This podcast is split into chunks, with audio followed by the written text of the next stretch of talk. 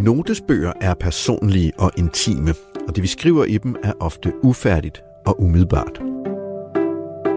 Vi har inviteret tre mennesker ind, der har et særligt blik på verden.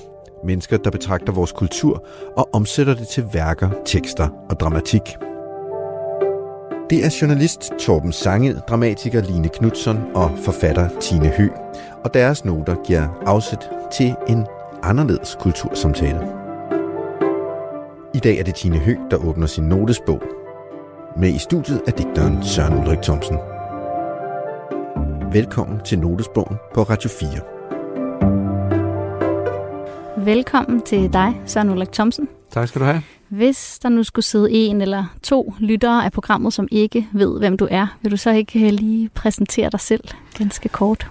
Ja, jeg er øh, digter øh, og essayist, og øh, jeg er født i 1956, øh, og jeg har skrevet en lang række digtsamlinger og essaysamlinger. Ja. Tak.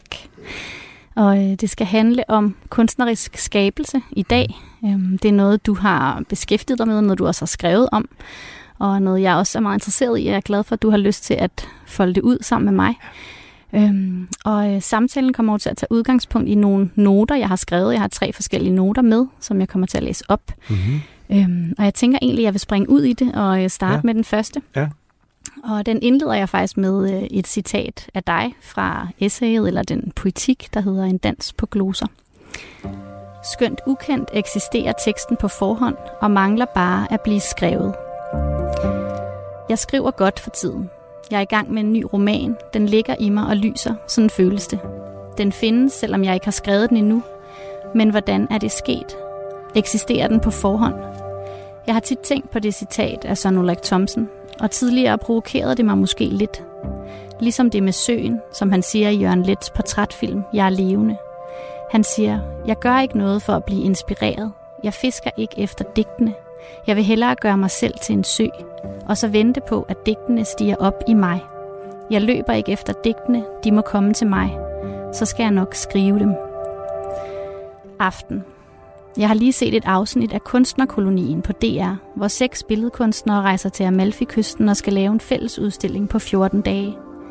Den ældre kunstner Kirsten Justesen og den unge kunstner Sofia Luna Portra drikker vin og taler om skabelse. Sofia Luna. Jeg synes, det kan være hårdt at være så åben, som jeg skal være for at kunne lave noget, der er godt. Kirsten Justesen rynker brynene. Er det, fordi du tror, det kommer fra? Så peger hun op mod himlen. Sofia Luna holder en lille pause. Ja, Kirsten Justesen hæver øjenbrynene.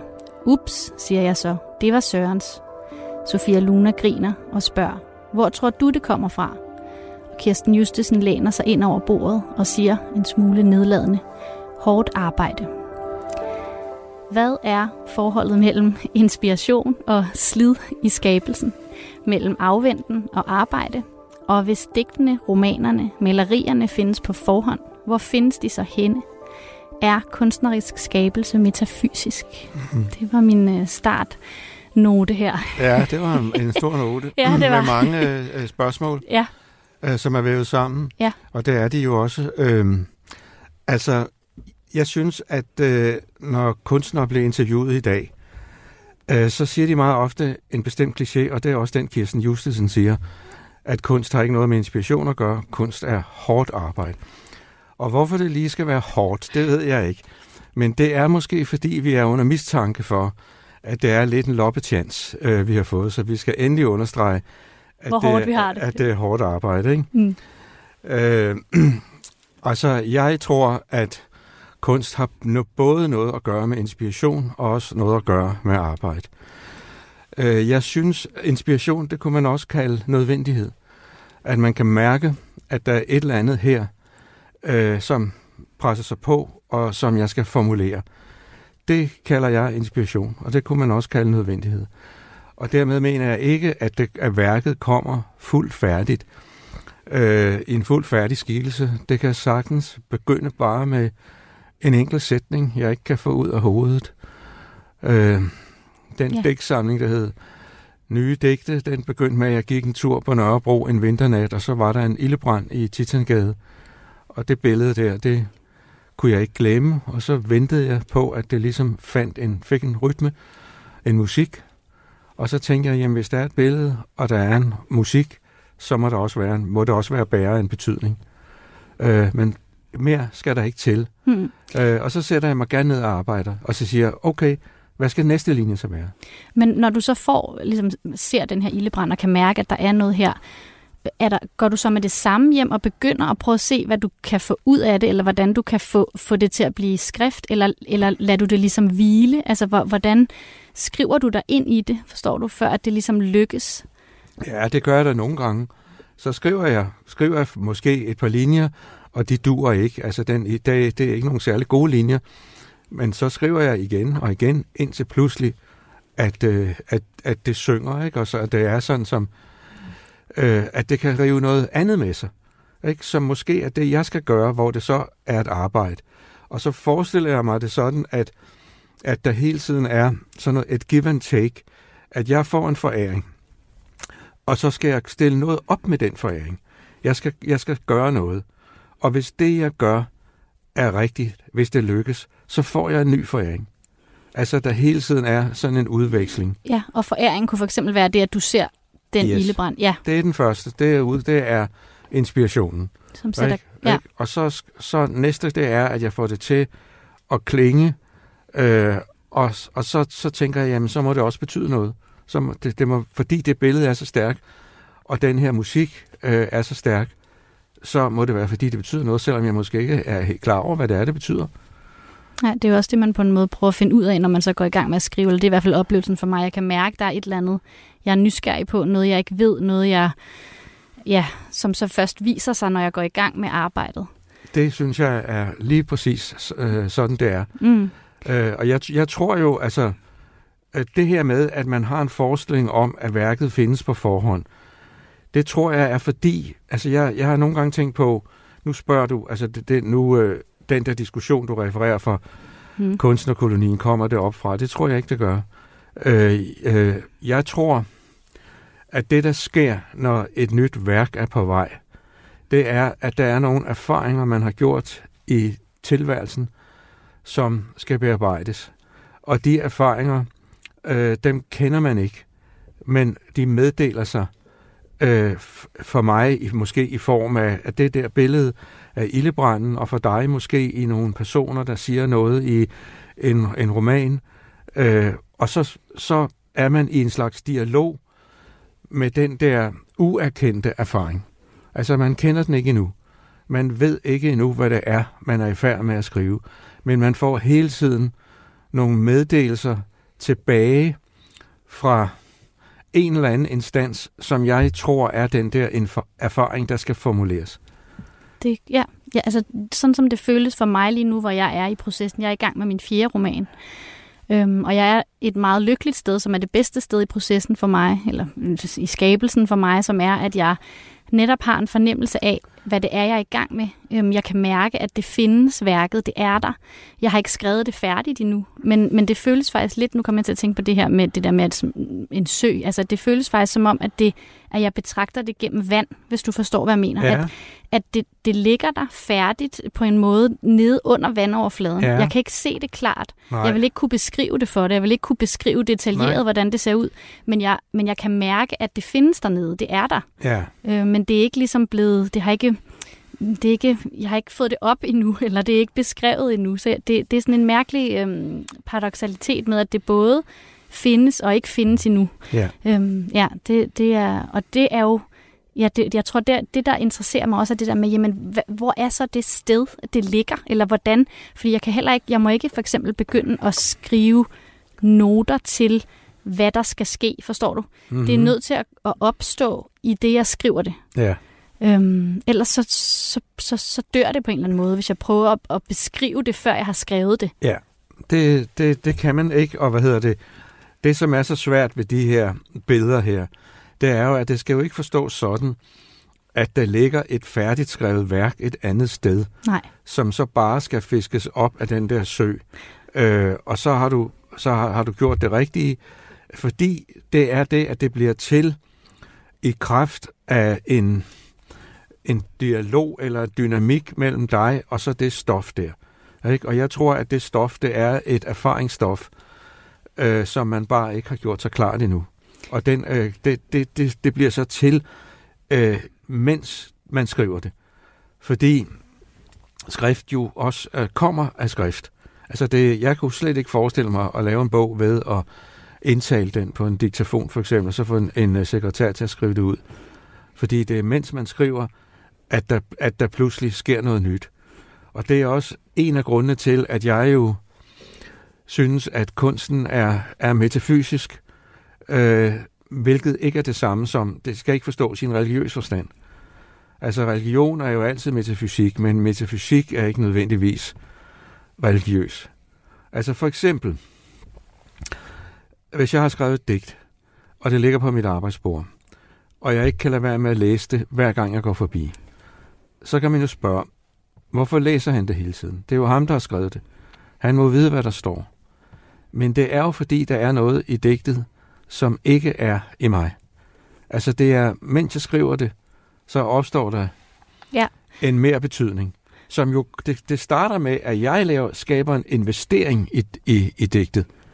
Men så pludselig begynder det selv at gøre noget. At gøre noget ikke? Ja, det, den oplevelse har jeg også. Og det der med, at det på en måde er sådan et det at skrive, når, man, når det lykkes, eller når man ligesom skriver godt, så, så er det noget, som for mig føles som at være sådan et dirrende sted mellem noget bevidst og noget ubevidst. Ja. Jeg ved jo godt, at det er mig, der beslutter, hvad jeg skriver, når jeg starter med at skrive. Ja.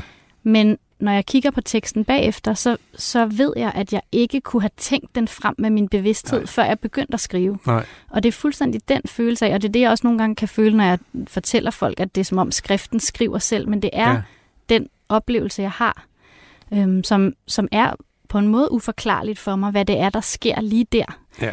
Øhm, og som jeg synes er, at det, der gør, jeg synes, det er fantastisk at skrive. Altså, at, at, ja. at, at på en måde handler det om noget mere end mig. Der er altid noget mere end mig bagefter. Øhm, og det er umuligt for mig at planlægge, hvad jeg vil skrive. I hvert fald, hvis det ikke skal blive fuldstændig dødt. Ja. Jeg, jeg, øh, jeg prøvede faktisk, da jeg skulle skrive min anden roman, at gribe det helt anderledes an, end jeg havde gjort med min første roman, øhm, hvor jeg var i meget lang tid, var i sådan et, et mærkeligt søgende sted, hvor jeg ikke rigtig vidste, hvad det var, jeg lavede. Øhm, og så tænkte jeg, at da jeg skulle i gang med roman nummer to, der ville jeg bare være super smart, og så ligesom planlægge det på forhånd, og skrive ned og planlægge og lave sådan en tidslinje, og jeg ved ikke hvad. Og brugte lang tid på at gøre det. Og det, jeg oplevede, var, at det døde fuldstændig for mig. Ja. Der var ingen gejst, ingen, øh, intet liv i skriften. Nej.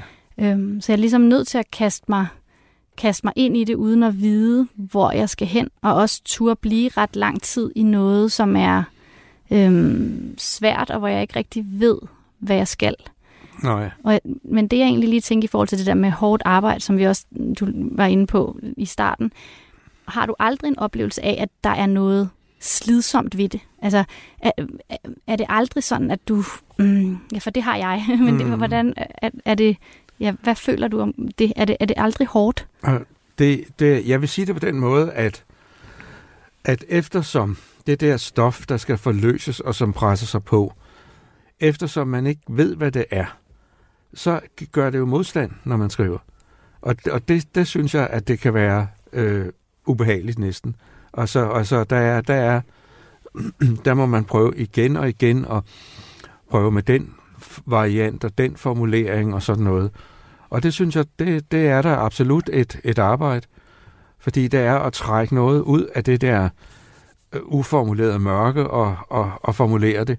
Så det er slet ikke sådan, at det er også derfor, kunst og kreativitet ikke er det samme. Det er jo mm. ikke bare sådan en, en leg, som hvis man sidder med, med en eller anden form for hobby, øh, man har at lave akvareller eller klemper på guitar eller et eller andet, fordi det, det er en leg. Men, men det her, der, der, der er absolut øh, en, en, en modstand i det. Ikke? Og jeg synes jo, det der, du beskriver, det er jo også, at altså, en kunstner, ordet kunst kommer af verbet at kunne. Og en kunstner er jo ikke en, der ved noget, som andre ikke ved, men en, der kan noget bestemt, nemlig at frembringe en form. Men det gådefulde, det er jo så, at formen kan frembringe en betydning, som ikke er i kunstneren. Altså en mere betydning. Men det betyder jo ikke, at, at den er uafhængig af kunstneren. Det er jo ikke sådan, at det bare er et eller andet spil, man kan sætte i gang, og så kommer der af sig selv en ny betydning. For den er jo afhængig af den personlige investering, der kommer, når, når du skriver. Det er jo først der, der, der sker noget. Ikke? Mm.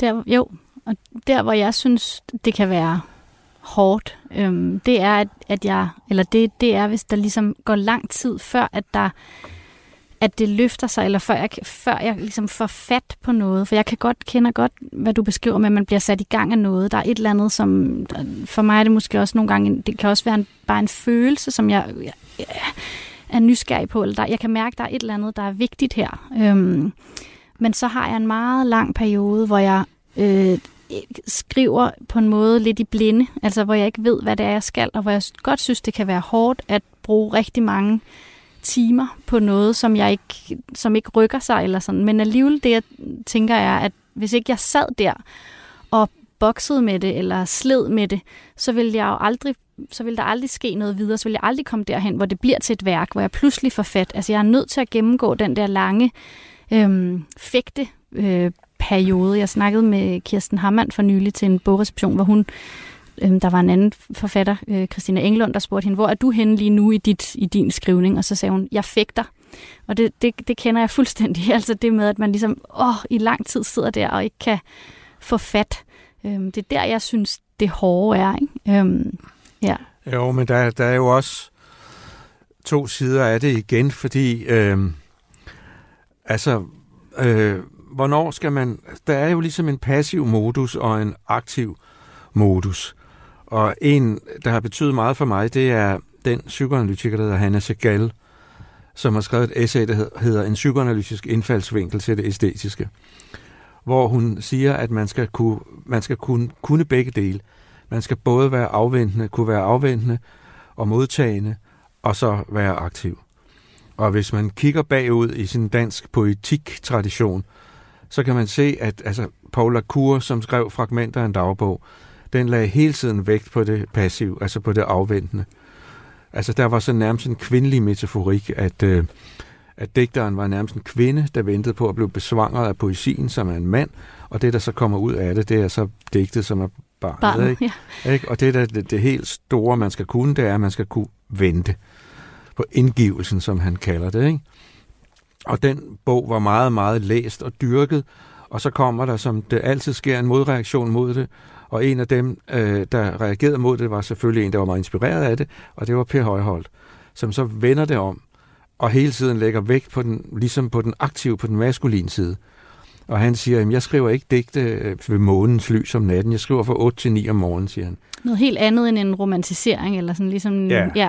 Ikke? og hans tekster er fulde af referencer til motorlærer og sport, og så alt sådan nogle maskuline. Og systemer, han følger, som ja. ligesom skaber digten, ikke? Ja. Eller, mm. Og det er jo også det, der får 8 til 9 om morgenen, det er ligesom beslutningen, og det er den abstrakte tid, mens månens lys, det er det her udflydende, ikke? Mm. Øh, men jeg tror bare, de lyver begge to. Mm. For de er jo ret gode digtere, begge to. ja. og, og hvad hedder det? Og jeg tror, at det, det er noget mere, det er noget ideologisk, når de udtrykker det på den måde der. Øh, og for mig at se, der er det, at, at det er begge dele, man skal kunne. Men problemet er, at man ikke ved, hvornår, hvornår det er den ene modus, man skal bruge, og hvornår det er den anden. Altså hvis du sidder og fægter, som du kalder det, i tre måneder, så er det måske det, der skal til, før du pludselig en dag rammer det rigtige, som får dig videre. Men det kan også være, at du hellere skulle have lavet det være, øh, og, og bare øh, tænkt på noget andet. Altså lidt ligesom det der, hvis man skal øh, skulle skrive en stor opgave i sin tid, og man sad i tre uger, og det lykkedes ikke, og så opgav man det hele og gik i biografen. Og så på vej til biografen, så fik man en god idé. Ideen til, hvordan det skal. Men ja. det betyder bare ikke, at man kan starte med at gå i biografen. Men altså, man kan ikke... Man kan ikke altså, man, det, det er bare... Vi kan godt bagefter sådan teoretisk, analytisk sige, at der er de der to måder at forholde sig. Man kan bare ikke sige, hvornår det skal være. Men jeg kender udmærket godt det, du beskriver. Og noget af det, jeg synes er, er altså pinagtigt ved det, det er at se de dårlige ting, man skriver. Ja, det... Altså at se de, de dårlige versioner. Øh, ja. Men, men det, til gengæld kan det også være en, øh, en meget stor oplevelse at se, hvordan en, en version ligesom rykker sig op, sådan bang, bang, bang, og bliver bedre og bedre for hver gang, man ligesom får, får fat i den på en god måde. Ikke? Jo, jeg har meget svært ved at, at smide øh, tidligere udkast til mine romaner ud. Altså, jeg synes, der er en... Øh, der er noget sådan, jeg bliver helt rørt, og sådan, der er noget sårbart over at læse de der første ja. tekster, ja. øhm, hvor jeg jo alligevel kan se, og det er også, hvor jeg jo godt kan se nerven i det. Altså jeg kan, ja. jeg kan se, hvad det er, der er endt med at blive til den færdige tekst. At ja. det har været der fra starten, og så er det ligesom blevet, eller ikke, ja, det har ikke været forløst fra starten, men der er noget i den første tekst, som har været ja. helt nødvendigt for, at den, ja. at den sidste version øhm, ja. skulle findes. Øhm, ja. Hvordan ved du, nu kommer jeg lige til at tænke på noget, hvordan ved du, om en, et digt er færdigt? Hvornår har du, hvornår, det synes jeg nemlig også nogle gange kan være noget, der er vanskeligt. Hvornår skal man slippe teksten? Mm. Det synes jeg faktisk godt, jeg kan se. Altså, det er som om, at, øh, at det river sig løs fra mig og bliver til noget objektivt. Og det ligger ligesom på bordet og kigger tilbage på mig øh, og har sin egen hemmelighed. Og det, jeg synes, at det, altså det, det, det må jeg sige, det synes jeg er det helt store ved at skrive. Det er, at man, man, man har en subjektiv investering. Det er mig, der har skrevet det her digt, men der er noget mere i det end mig. Og så at har det også revet sig løs, så det bliver noget objektivt, så det kan ligge mellem dig og mig. Så det er blevet en, en, øh, en ny betydning i verden. Øh, og der synes jeg igen, det metafysiske kommer ind. Fordi for det første er der noget metafysisk i, at der er en mere betydning i digtet, at der er noget mere i digtet, end der er i mig. For det andet er der noget metafysisk i, at det kan overskride grænsen mellem dig og mig. Altså, at du kan læse det. Øh, og for det tredje er der noget metafysisk i, at hvis det virkelig viser sig at være en god tekst, den her, så kan den læses, når jeg engang er død. Øh, så for mig er det, at, at skrive, det er for mig en, en kamp mod døden. Altså en kamp mod destruktionen.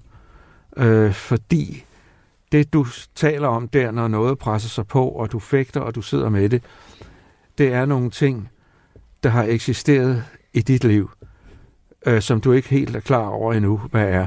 Men hvis det lykkes dig at indfange det i din tekst, så forsvinder det ikke. Ellers så forsvinder ens liv jo hele tiden. Mm. Altså den samtale, du og jeg har nu, den er jo væk i morgen. Hele den atmosfære, der er i det her rum, er væk i morgen. Men hvis det ly- lykkes at løfte over en tekst, så er, er det blevet ligesom undsluppet døden. Du lytter til Notesbogen på Radio 4. Dagens udsendelse er en samtale om tekster og skabelseskraft mellem digteren Søren Ulrik Thomsen og vores vært, forfatteren Tine Hø. Min øh, anden note, den tager udgangspunkt i et øh, håndskrevet brev. Det er et brev, som jeg har modtaget af dig i 2008. Jeg var på det tidspunkt en uh, ung studerende, der læste dansk på universitetet, og jeg havde skrevet en bacheloropgave om din digtsamling Det skabtes vaklen, mm. som mhm. jeg holder meget af, og Inger Christensens Sommerfugledalen, sonetkrans. Øhm, jeg har skrevet sammen med min studiemarker Christine, og der havde jeg faktisk diskuteret det her med transcendens i jeres værker. Altså er der ligesom en opstigning mod noget guddommeligt, og det der også var øh, konklusionen, så vidt jeg husker, var, at hver gang der var en form for opstigning, så blev den nedbrudt i det samme. Så, mm. så digtene ligesom stod i sådan et dirrende øh, midterfelt. Mm, mm. Øhm, ja, men jeg var simpelthen så ublu dengang at øh, sende dig min opgave efterfølgende. og så, øh, så modtog jeg øh, det her meget smukke brev, som jeg nu øh, finder frem. Jeg har gemt det godt lige siden. Øh, min adresse står her, og, øh, og bagpå er dit navn og adresse og et øh, stempel øh, med et rødt fireben. og jeg modtog det på mit øh, lille bitte kollegieværelse, hvor jeg boede i Sydhavn dengang. Og, øh, og læste med rysten hænder og gik ud med det bagefter, kan jeg huske sådan på fælleskøkkenet som sådan en øh, hellig gral og læste det højt. og nu, øh, nu vil jeg lige læse det op for dig også. Mandag den 26. maj 2008. Kære Tine Hø og Christine Fris Jensen. Mange tak for jeres venlige brev. I skriver, at jeg sikkert modtager mange henvendelser, og det gør jeg da sandt nok men sjældent noget, jeg er blevet så glad for som for jeres opgave, som jeg nu har haft lejlighed til at læse grundigt flere gange. Jeg synes ganske enkelt, at opstigningen nedbrudt er en suveræn analyse. Begge jeres tekster er velskrevne, skarpsindige og fulde af gode pointer. Og for mig personligt har det været umådeligt opløftende, parentes udråbstegn, parentes slut, at se min gamle digtsamling 12 år efter udgivelsen komme tilbage, læst med jeres øjne, og, synes jeg, i den grad forstået.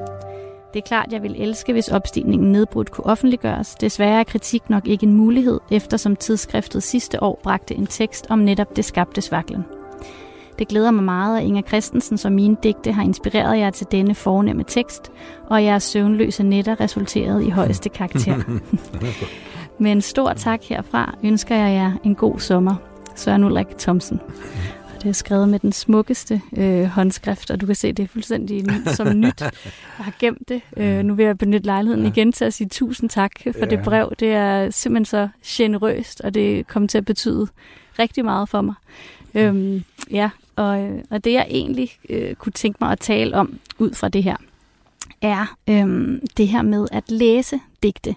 Mm. For det er jo det, jeg har gjort i den her opgave, at læse dine digte. Øhm, mm. Og jeg oplevede, at da jeg begyndte på universitetet, så var der faktisk nogle år, hvor jeg mistede evnen til selv at skrive, som jeg tror hænger sammen med, at jeg lærte at læse mm. eller analysere mm. øh, andres tekster øhm, så var det som om, at jeg ligesom fik nogle værktøjer, som på en eller anden måde lammede min egen skrift. Øhm, jeg tror, jeg har sådan, ja, jeg er nok lidt kritisk over for måden, man nogle steder læser digte på. Øhm, og det kunne jeg egentlig tænke mig at tale med dig om, det her med, øhm, hvad er forholdet mellem at læse og at skrive, og hvordan læser man? Fordi man er nødt til at læse for at kunne skrive. Det er mm. i hvert fald mm. min oplevelse, at de to ting er, er forbundet. Øhm, hvordan oplever du den relation mellem, mellem de to ting, og hvad, ja, og hvad vil det sige for dig at læse godt, eller læse et mm, digt? Hvordan gør man det? Mm. Ja, altså, der er jo nogle gange nogen, der har spurgt mig, om jeg er bange for, at mine digte skal gå i stykker, hvis de bliver analyseret. Og det er jeg ikke. Fordi hvis et digt kan gå i stykker ved en analyse, så er det ikke bedre værd. Fordi det, det som der så sker, det er jo, at man kan oversætte digtet til en anden form for tekst, der fuldkommen udtømmer det. Og hvis det kan lade sig gøre, så, så er digtet ikke bedre værd. Øh, så det, det er jeg ikke bange for. Men det er klart, at øh, analytiske indsigter kan man ikke konvertere til normativ. Altså man kan ikke ved at, at, at forstå, hvordan et digt er bygget op, så kan du ikke lære, hvordan et digt skal bygges op. Det er nok det, der har øh, lammet dig i, i den der periode, at man kan have nogle meget, meget, meget skarpe analyser af, af digt og sige sådan og sådan, at det er sket. Men man kan ikke, man kan ikke sige, altså skal du gøre sådan, hvis du skriver et digt. Fordi så bliver det bare øh, noget dødt og noget, som bare udfylder en eller anden form på, på forhånd. Ja, at ligesom det der med, at jeg, og vi blev også præsenteret for helt altså eminent litteratur, som jo er fantastisk, men det der med, at jeg så ligesom fik det blik på, hvordan det er konstrueret eller bygget op, som, jeg, som digteren jo heller ikke, sikkert ikke selv har været bevidst om, mens det blev skrevet. Nej. Øh, men, men det gjorde jeg på en eller anden måde, kom til at forsøge at bruge de ting i det, jeg selv skrev, som ja. var så spædet. Altså, jeg var jo ikke engang øh, debuteret i Hvedekorn endnu der. Jeg sad jo med, med det allerførste, ja. øhm, de første forsøg. Ja. Øhm, ja, det var som om, det på en eller anden måde gav en, en overbygning, som blev, ja, som blev, som jeg var, som jeg var nødt til at afklæde mig ja. igen. Øhm, ja. Ja, det, det er, fordi det er øh, to helt for, forskellige ting. Ikke? Altså, jeg, jeg, jeg, prøver, jeg læser øh, så meget som muligt, og så meget forskelligt som muligt. Øh, fordi jeg, jeg har bare den teori eller forestilling, at den dag jeg så selv er inspireret, så vil jeg have et stort fond af sprog øh, til min rådighed, så når jeg, jeg kan, når jeg så sætter mig ned, og så det, det er ikke sådan, at jeg kan sige, det, det der er inspireret derfra, og det der er inspireret, jo, nogle gange kan jeg godt se sådan nogle forbindelser, men det er ikke sådan, jeg, ikke derfor, jeg læser. Jeg læser ikke for at få en eller anden konkret inspiration, men jeg læser bare for at få øh, et stort sprog til min rådighed, og det synes jeg også, jeg kunne se, da jeg skulle skrive Stor Kongeskade 23, min seneste bog, den var svær at løbe i gang, lidt ligesom du taler om det der med at fægte. Og så lige pludselig så sagde det gang, og så skrev jeg den bare sådan i et. En, en bevægelse. En bevægelse. Og det, det tror jeg skyldes læsning også, at der er et stort øh, reservoir af, af, af sprog til rådighed. Ikke? At man samler på en eller anden måde, mens man læser. Ikke? Man samler noget op, som... Ja. Det er sjovt, du siger det der med at låne eller blive inspireret af andre. Jeg har, jeg har tit oplevet, øhm, når jeg skriver nogle gange, så har jeg fornemmelsen af, at oh, den her linje, jeg skriver nu, det, det tror jeg kommer derfra. Eller så kan jeg ligesom huske, ja. at jeg har læst det. Ja. Og så noterer jeg det altid lige, så jeg kan Ja. gå tilbage og tjekke. Ja. Og så har jeg oplevet flere gange, at når jeg så skal finde den linje, og finder den, så kan jeg se, at det er overhovedet ikke det, jeg har skrevet. Nej. Altså, jeg har allerede transformeret det til noget, Ja. hvor ingen vil være i stand til at se, at det kom derfra. Nej. Men jeg har jo lagret det et sted, hvor det så på en måde er, er vokset og blevet til noget andet Ja. i mig, og så, Ja. og så alligevel jo bliver brugt. Ikke? Jo. Det synes jeg også er ret fascinerende, og det viser også bare, at man, at man på en måde jo skriver ovenpå Ja, en masse andet øhm, hele det, tiden. det gør man. Ja. Hvis jeg, jeg laver noter bag i bøgerne, hvis jeg kan se, at der er no, en linje, jeg absolut ikke kunne have skrevet uden at kende den linje. Og- Øh, og det er meget tit sådan, som, som du siger, at det twistet sig på en måde. Men så kan man jo se, hvor inspirationen kommer fra, og så kan man se, hvad, hvad jeg har gjort Mm. undervejs, hvis jeg opdager det. Ikke? Det, det er jo heller ikke altid, man opdager det. Men hvis jeg opdager det, øh, så, så gør jeg det sådan. Mm. Altså, da jeg sad og skrev den bog, der hedder En hårnål klemt inde bag panelet, der, øh, det var så i to, 2014, og der fik øh, Pat, Patrick Modiano fik Nobelprisen, og ham kendte jeg ikke, men da jeg så læste om hans værk i aviserne, så tænkte jeg, ham må du ikke læse, før du er færdig med den her bog, fordi så vil han invadere mig, tror jeg. Ja. Altså, fordi det, det var meget tæt på mit eget univers, og samtidig øh, var det noget andet, ikke? Så du var bange for, hvis du ligesom blev suget ind i det, så ville det på en måde flyde ud i din skrift, eller Ja. ja. ligesom være, ja, Altså, det, det er ikke fordi... Altså, det, det, det der med, at man ikke skal læse, for så bliver man, altså, så bliver man ikke invaderet, det er noget pjat. Fordi så bliver man bare invaderet af de ganske få ting, man har læst. så det gælder bare er om bedre at læ- vælge det rigtige, og så, ja, eller læse så meget som muligt, ja, så, så de kan udfordre hinanden, ikke? Og de Jo. forskellige stemmer, ikke? Jo. Øh, men men, men han, altså, han fascinerer mig. Jeg læser alt, hvad han skriver. mm. Øh, og han er sådan en one-trick pony, altså han skriver den samme bog igen og igen. hvis den er god, så er det jo Ja, også. den er virkelig god, altså, som handler, at det handler meget om Paris. Så der får jeg også øh, en slags øh, syndsforladelse for min optagethed af København. Så, så er det øh, Ja. nogle personer, der er forsvundet, som øh, hovedpersonen så skal finde ved hjælp af nogle meget hyperkonkrete oplysninger, som gadenavne, adresser, øh, telefonnumre, datoer, mens selve personerne er sådan helt ugribelige. Øh, så det, ja, det er en stor fornøjelse ja at læse det må hver jeg gang. blive helt inspireret. Ja. Men Ja. du har alligevel haft en fornemmelse af, at det var at der var noget, at du ikke skulle åbne det, mens du ligesom sad. Ja, Og jeg kan godt genkende, når man er helt optaget af, af et værk selv, så er der også en periode, hvor det føles på en måde farligt for mig at læse andet. Og det Ja. er fordi, at, at jeg føler mig på en måde vidt åben, forstår du? Altså, Ja. at, at skriften, og, og, jeg, og jeg føler, at jeg skriver hele tiden, øh, i, også når jeg ikke skriver. Altså, det lever hele tiden i mig, det jeg er i gang med, så jeg ja. er helt åben. Så der, der kan jeg godt have den fornemmelse også af, at hvis jeg læser andre der, ja, så er, det, så er der en risiko for, at det ligesom altså, går ind, uden jeg... Øh, Ja. ja så, så, ja. Og Det- er, er det normalt også sådan, at du ligesom ikke læser andet, når du er helt... Eller var det kun lige Ja. der, fordi der var... nej, men det er, altså det, altså det billede, jeg bruger på det, det er, at hvis jeg virkelig sidder og skriver, så kan jeg ikke tåle sidekørende trafik, altså fra, der kommer ind over vejen. Mm. Så det, Ja, men klart. så læser jeg til gengæld rigtig meget i de lange perioder, hvor jeg ikke skriver et Ja. ord. Og er det, at når du ikke skriver, der skriver Mm. du ing, intet? Altså, Nej. der, nej. Ikke, nej. Nej. det er interessant. Det gør jeg ikke. For det, jeg, jeg skriver alligevel altid. Ja, ja, Øhm, også selvom det er noget, jeg ved ikke skal bruges til noget. Eller, altså, jeg, der er altid et eller ikke altid, ikke Ja. hver dag, men næsten hver dag. ja. Øhm, og derfor er der også rigtig meget dårligt, der ligger i mine øh, dokumenter, ikke? Ja. Men jeg, jeg tror altså, det, altså det, nu, nu er det fors- har man jo forskellige temperament, ikke? Du skriver hver dag, jeg skriver sjældent. Altså det, det har noget at gøre med, hvem du er og hvem jeg er. Men jeg tror faktisk, at en af de øh, vigtige kunstneriske discipliner, det er at kunne vente.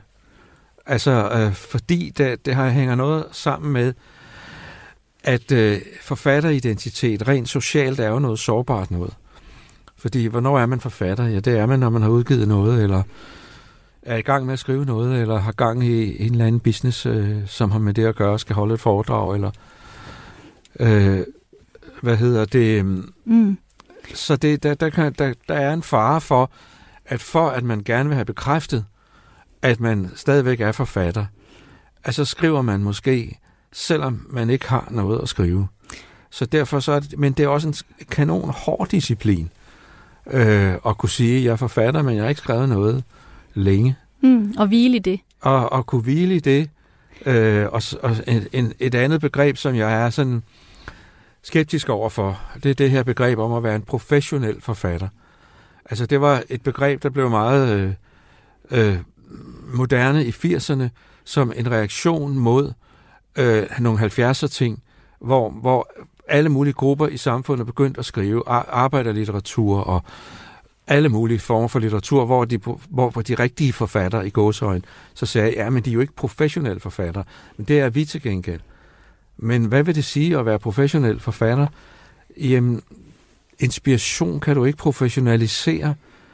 Øhm, at være professionel som forfatter, det betyder, at man møder op til tiden, som, som vi har gjort i dag. øh, at man har forberedt sig, at... Øh, Ja, det er på en det, måde... Det, det, det er sekundært. Det er ja. altid det er kun det ja, sekundære. det knytter sig til det, de ting, man skal gøre, som ikke er det at skrive. Ja, lige præcis. Ja, helt klart. Og mens du og jeg, vi sidder og taler sammen her, så sidder der en, øh, en, en ganske ung kvinde eller en ganske ung fyr ude på Amager og sidder og skriver nogle fantastiske digte, og, og den person er ikke en pind professionel. Så det, det, er, altså, det er to forskellige ting, ikke? Mm. og det tror jeg, man skal ja. øh, huske, ja. øh, når man er blevet en etableret forfatter. Mm. Jeg fik også et råd, som jeg synes var et dårligt råd, i hvert fald for mig, øh, da, jeg havde, da jeg sad og skrev på min første bog, som var, at øh, det var vigtigt at være i gang med bog nummer to, øh, før den første bog ligesom var udkommet. Der er jo tit sådan en periode, fra man slipper en tekst, og så til den udkommer. Der er jo ligesom et, et mellemrum der. Og det tog jeg virkelig til mig og, og, og forsøgte på alle måder at komme i gang med den her anden bog, fordi det var så vigtigt at være i gang og vise, at man kunne, og nu og ligesom gribe fat, og, ja, og også det der med, at så var man mindre sårbar i forhold til udgivelsen, hvis man allerede var i gang med noget nyt, og det var det dårligste råd, fordi det, det, jeg kunne ind, overhovedet ikke bruge det til noget, det jeg lavede der, og det gjorde mig kun frustreret ja. og ked af det. Der, der var det nemlig følelsen af, at der var ikke der var ikke samlet stof nok på en eller anden måde. Nej. Uden jeg kunne forklare, hvad det stof var, så, så var der ikke noget at skrive fra. Karret var tomt, ja. øhm, og det skulle ligesom fyldes igen. Ja, den første bog, der har man jo hele sit liv ja, på spil. bag den, ja, og på og spil næste, der har man to ja. år, eller hvad, hvad det er. Ja, jo, det, ja, det er rigtigt. Ja.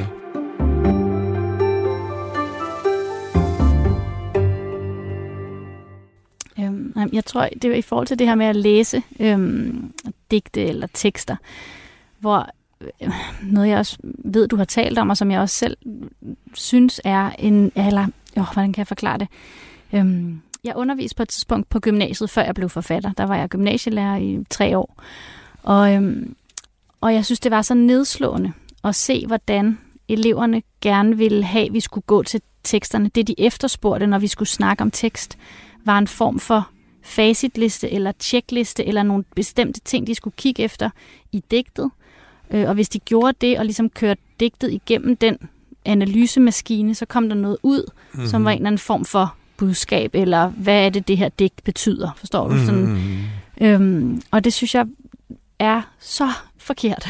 yeah. og jeg ville så gerne, øh, at, at have en mere mm, oplevelsesbaseret eller følelsesbaseret måde at læse på, øhm, som jeg også virkelig prøvede, men som jeg synes, det var svært at komme igennem med. Øhm, og det, jeg tror måske, at det også lidt det, jeg selv følte i en meget mere avanceret udgave, at jeg på en måde lærte på universitetet. Altså, at, at, at jeg skulle pille det fra hinanden, eller jeg skulle ligesom, der skulle komme noget ud af det, som jeg kunne, mm, en essens, jeg kunne hive ud. Mm. Så jeg, så, som jeg var så fokuseret på at finde, før jeg ligesom bare oplevede digtet. Ja. Øhm, som jeg også tænker har noget at gøre med, med at lytte til lytte til digtet. Mm. Øhm, på en måde, som også som man lytter til musik, eller at, at man ligesom giver sig hen til øhm, at opleve det med sanserne, i stedet for med hjernen. Ja, øhm, ja det, det, sådan, jeg vil ønske, at, at det var sådan, man ligesom greb det an i skolerne, at man, at man, at man bare lyttede. ja. ja, altså det, øh, jeg har tit tænkt på, at altså jeg, jeg er jo gået i, i landsbyskole på Stævns. Og der skulle vi lære salmevers udenad. Og det var jeg ret træt til. Øh, og det var faktisk øh, en god ting. Fordi det var, det var et arbejde, det var svært at lære dem udenad, men så når man kunne dem udenad, så fløj det jo bare ud over læben, og så, øh, så hørte man faktisk, for, så tænkte man jo ikke mere, men så hørte man faktisk alle klangene i, i digtet og kunne hengive sig til, til, de, til de mærkelige billeder i de her salmeverser og så videre. Der er tit tænkt, hvor en god ting i, i skolen og gymnasiet ville være, at man for eksempel bare øh, læste digtet op, altså startede med det, eller fik en af eleverne til at læse det op, og så lagde man til side, og så først en uge, næst en uge efter, så begyndte man at kigge på, øh, hvad, hvad står der egentlig her. Så man fik en chance for at blive forført af det, og komme ind i det, i det univers der. Fordi jeg synes ikke, at der er nogen modsætning mellem Øh, ja, altså, det er selvfølgelig det er klart, det er forkert det der, hvis man for, har en forestilling om, at der er en essens, der skal trækkes ud af digtet, eller det er en rebus, som skal oversættes til en anden form, til en klartekst. Ikke? Fordi som Per Højhold sagde, hvorfor siger han det så ikke bare lige ud? ikke? Altså, hvorfor, hvorfor gå den omvej, omvej ja. omkring digtet? Mm. Ikke? Det, og, og, men hvis man skal have en forståelse af, at det at opleve digtet i sig selv øh, er pointen, så skal man have en chance for det. Og så, så tror jeg, man skal læse det op, og man skal kunne have det, gå en, en uge og bare have det i hovedet.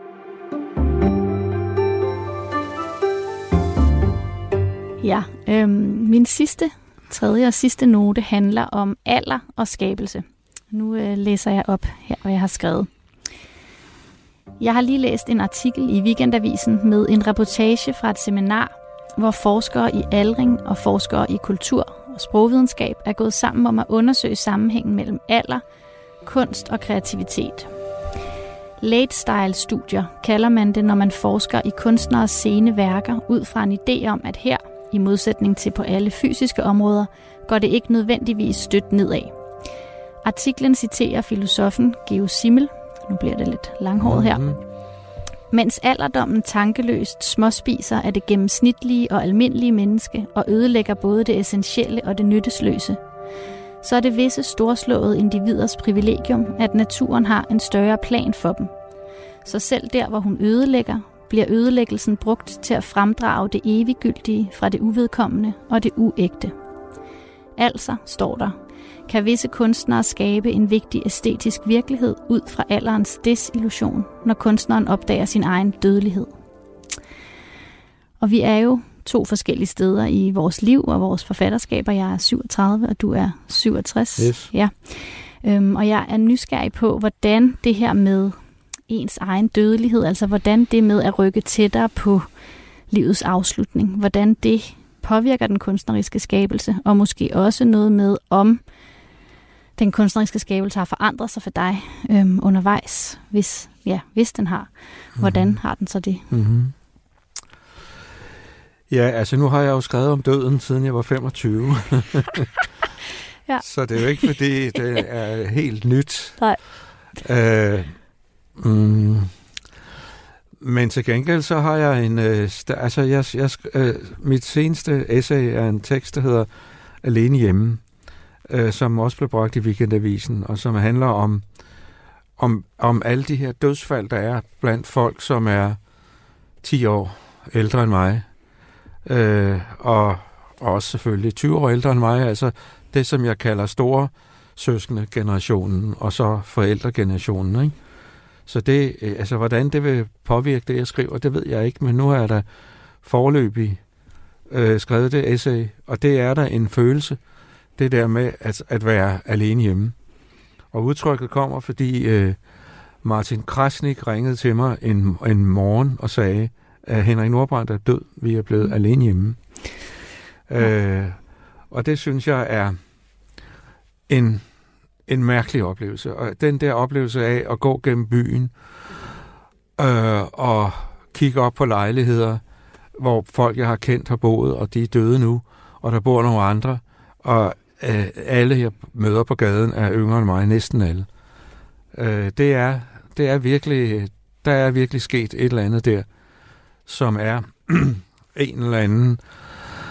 Øh, hvor er de henne, de der mennesker, som det var vigtigt for mig at gøre oprør mod og blive anerkendt af, og som var en, som jeg ligesom var en del af en verden, som jeg på en måde troede altid øh, skulle være der. Det, det tror jeg egentlig forløbig i hvert fald er mere øh, omvæltende for mig, end den der tanke om, at jeg selv skal dø på et tidspunkt. Ja, der handler det mere om det, der forsvinder omkring dig, end, ja. end erkendelsen af selv at skulle. Ja, ja. Ja. Mm. Men, det, ja, men måden du ligesom, det er rigtigt, du har beskrevet om døden, siden du var 25, øh, men måden, kan, altså måden du ligesom forholdt dig til den på, på det tidspunkt, var den anderledes end nu? Altså er der sådan en, en mindre, ja, det ved jeg ikke, men en mindre alvor dengang i forhold til, til måden at tænke på den nu, eller hvordan oplever du det? Altså, øh, jeg vil sige det sådan, at, øh, at øh, da jeg skrev den poetik, som hedder Mit lys brænder, og som de studerende på Kunstakademiet kaldte Mit livs brændert, øh, der, der, der skrev jeg om døden på en teoretisk måde. Altså, det var et begreb simpelthen. Men da jeg skrev Rystet spejl i 2011, så var det jo noget konkret, fordi der var nærtstående øh, mennesker omkring mig, som var døde. Så det synes jeg, det var, det var en stor ændring. Så jeg har sådan set skrevet om det hele tiden, men, men vilkårene har ændret sig, fordi først, først var det noget abstrakt for mig, noget teoretisk, og pludselig var det så øh, noget konkret. Ikke? Jo, man kan også sige, hvis man har den her opfattelse af, at det at skrive på en måde er overskridet døden, så er den jo også indbygget i det at skrive hele tiden, ikke? eller fra starten af, at der, at der er den, ja. der også har med det at gøre på en eller anden måde. Ikke? Lige præcis, og der, der er jo så også, kan man sige, der er så en anden ting, som er en meget, meget stor glæde, synes jeg. Og det er, når jeg møder mennesker, som, øh, som har læst min digte for 100 år siden, og siger, at det digt betyder meget for mig, øh, eller det der essay, eller altså, at, at de faktisk lever. Mm. At tingene faktisk lever, og at de er blevet noget objektivt. At der er nogle andre mennesker, som, hvor det er blevet en del af deres verden, og jeg har skabt noget, som... Øh, så så det, det, det findes også samtidig med, at øh, døden kommer tættere på, og, og folk i det offentlige rum, de, som, som er en del af mit rum, de dør, og, og så videre. Så er det, er det andet der også. Så bliver det også meget tydeligt, øh, mm. den styrke, der er i de ting. Ikke? Mm. Jo.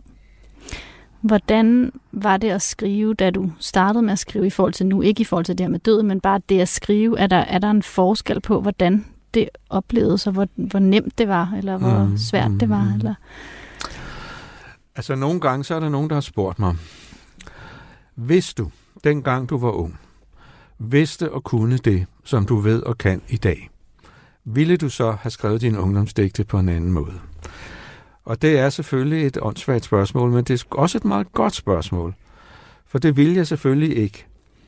Fordi de digte, jeg har skrevet som ældre, dem kunne jeg jo ikke skrive, da jeg var 20 år. Men de digte, jeg skrev, da jeg var 20 år, kan jeg altså heller ikke skrive i dag.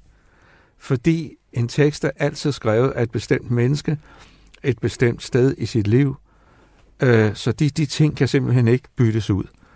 Øh, men det, der er det fantastiske, for nu at tage et tema, vi har talt meget om i dag, det er jo så, der er også nogen, der har spurgt mig, øh, kan du overhovedet læse de digte op, som du skrev, at du var et helt andet sted. Det kan du læse dem op i dag?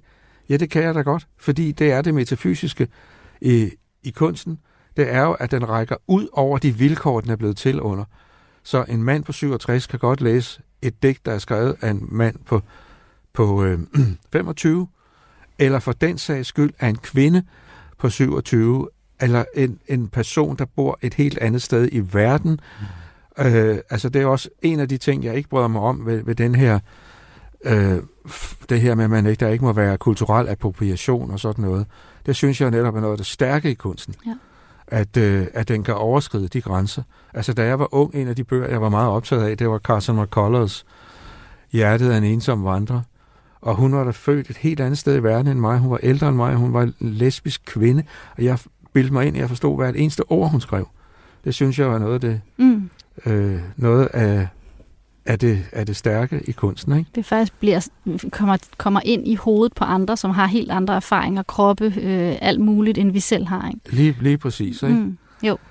Altså, jeg har nogle gange tænkt på, at at øh, det er lige så svært at skrive, som det var, da jeg var ung. Men på en måde er det også lidt sværere, fordi dengang vidste jeg ikke, hvor svært det var. Hmm. der skrev ja. jeg bare. Ja. Og nu er der kommet måske lidt en djævel, der kigger med over skulderen. Altså, fordi du kigger mere kritisk på, du vil have, på det, du selv, på det, du skriver. Altså, du vil have det, eller hvor, hvordan en djævel? Ja, det ved jeg ikke. Altså, for eksempel, der er en ting, jeg, jeg, jeg øh, folk spørger mig, hvad skriver du på for tiden? Og så siger jeg, det er det eneste, du aldrig må ja, spørge mig om. frygteligt spørgsmål. Fordi øh, hvis jeg siger til dig, at jeg skriver på sådan og sådan, så skaber jeg en forventning hos dig. Og den, det, den tager jeg med hjem, og det kigger mig over skulderen, og så skriver jeg op til dit forventningsblik, i stedet for at skrive det, som jeg skal skrive. Ja. Så, et, øh, så det taler jeg aldrig om. Det er, gør jeg heller ikke. Det er jeg havde, et opskønt emne. Ja, jeg havde heller ikke tænkt mig at stille dig det spørgsmål, for jeg hader det også selv. Ja. Man må ikke spørge om det. Nej, og hvad hedder det? Og det, det er jo... Der kan man sige, at det havde jeg måske ikke, da jeg var ung, der havde jeg jo aldrig fået udgivet noget. Nej. Så der skrev jeg bare, og nogle gange så prøver jeg at genskabe, det kan man jo ikke, men der er jo forskellige måder, man kan prøve at genskabe en uskyld på. Og det er ved at lade som om, at det, jeg sidder og skriver nu, det skal aldrig trykkes. Mm. Ikke? Det, er, det er kun for sjov. Det er kun for, for mig selv. Ikke? Det, det er en måde ligesom at prøve og lege og, sig ind på ja, det. Eller sådan, og snyde, ja. snyde mig selv mm. lidt. Ikke? Virker det? Øh, ja, op til et vist punkt. Ja. Ikke? Altså, fordi så, så tænker man, at ah, det, det kan sgu godt blive trygt, det her liv. Ikke? Altså, det, så får man det der blik ja, på. Ja. Men, men jeg vil bare sige, at jeg synes, at som forfatter, eller en måske en hvilken som helst form for kunstner, så er der altid en skygge, man skal springe over. Altså, når, så siger jeg, jamen, da jeg var ung, så vidste jeg ikke, hvor svært det var. Nej, men der skulle jeg springe over den skygge, at jeg ikke havde fået det udgivet, og hver gang jeg sendte det til et forlag, så fik jeg det bare tilbage igen. Og så skulle jeg fortsætte med at skrive, selvom der var tre forlag, der havde sagt, det her, det gider vi ikke at udgive. Ikke? Så var det den skygge, der skulle springes ja. over. Hvis, hvis man har haft en bog, som har fået virkelig gode anmeldelser, så er det den skygge, man skal springe over. Hvis det er gået dårligt med en bog, så er det den skygge, man skal springe over hvis du laver noget, der minder om det, du har lavet før, så siger folk, jamen nu laver hun det bare... Det er det samme igen. Ikke? Hvis mm. du laver noget helt andet, så siger de, jamen nu du skulle hellere holde dig til det. Altså, der er helt, som du kan. Der jeg suger helt... til mig, hvad du siger her. Det er fuldstændig rigtigt. ja. der, der er hele tiden en skygge, og det kan man lige så godt øh, indstille sig på, at det bliver aldrig, altså det, det bliver aldrig uproblematisk. Nej. Hvis ikke det er det ene problem, så er der noget andet, som ligesom opstår der, hvor man er nu. Ja, helt klart. Ikke? Jeg, men jeg, jeg synes alligevel, altså måske synes jeg, at det var den sværeste bog, jeg har skrevet, har var den første, fordi netop det her med, at jeg ikke vidste, jeg vidste faktisk ikke, om det nogensinde ville blive et værk. Jo, jeg havde skrevet det, men jeg vidste ikke, om der var nogen, der ville udgive det. Jeg vidste ikke, om det ligesom komme til at findes rigtigt, for der er jo det der med, at det ligesom skal udgives for, at, at det findes i verden. Ikke? Ja, nemlig. Ja. Det skal det da. Så det med at sidde og skrive der, uden at vide, om det nogensinde blev, øhm, og heller ikke have prøvet at skrive et værk færdigt før, synes jeg også gav en kæmpe usikkerhed, som jeg alligevel ikke har nu, fordi nu ved jeg, at om den her situation har jeg været i før, eller den her følelse har jeg haft før af, at det ja. er helt elendigt, og jeg må skrotte det. Altså, det har jeg prøvet før, og er kommet over det. Ja. Øhm, så der er ligesom nogle erfaringer, man tager med. Jeg tror også, altså, det, altså usikkerhed, det er også et vilkår. Ikke? Altså, jeg tror, den faren, det der opstår først den dag, man ikke er usikker mere.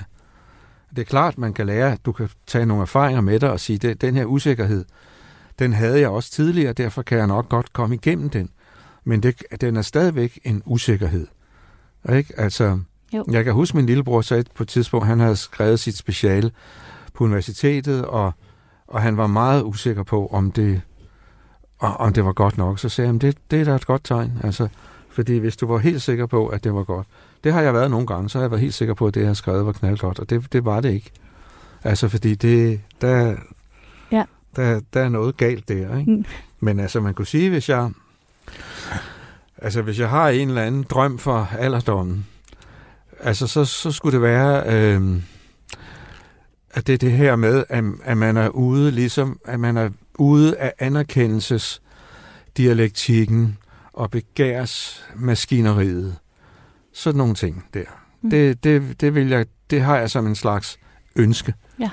Ikke? Som en slags oldinge øh, fantasi. Ja. Ikke? At man ikke er med, at man ikke er en del af de der, at man ikke føler sig involveret i de maskinerier der. Ikke?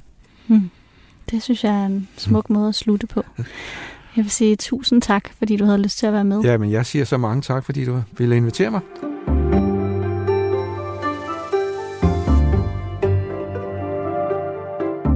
Du har lyttet til Notesbogen på Radio 4. I denne uge handlede det om Tine Høs noter, om tekster og skabelseskraft i en samtale med digteren Søren Ulrik Thomsen. I næste uge er det Torben Sangel, der åbner sin notesbog. Det skal handle om skandalens anatomi, og med i studiet er en vaskeægte skandalog. Tak fordi du lyttede med.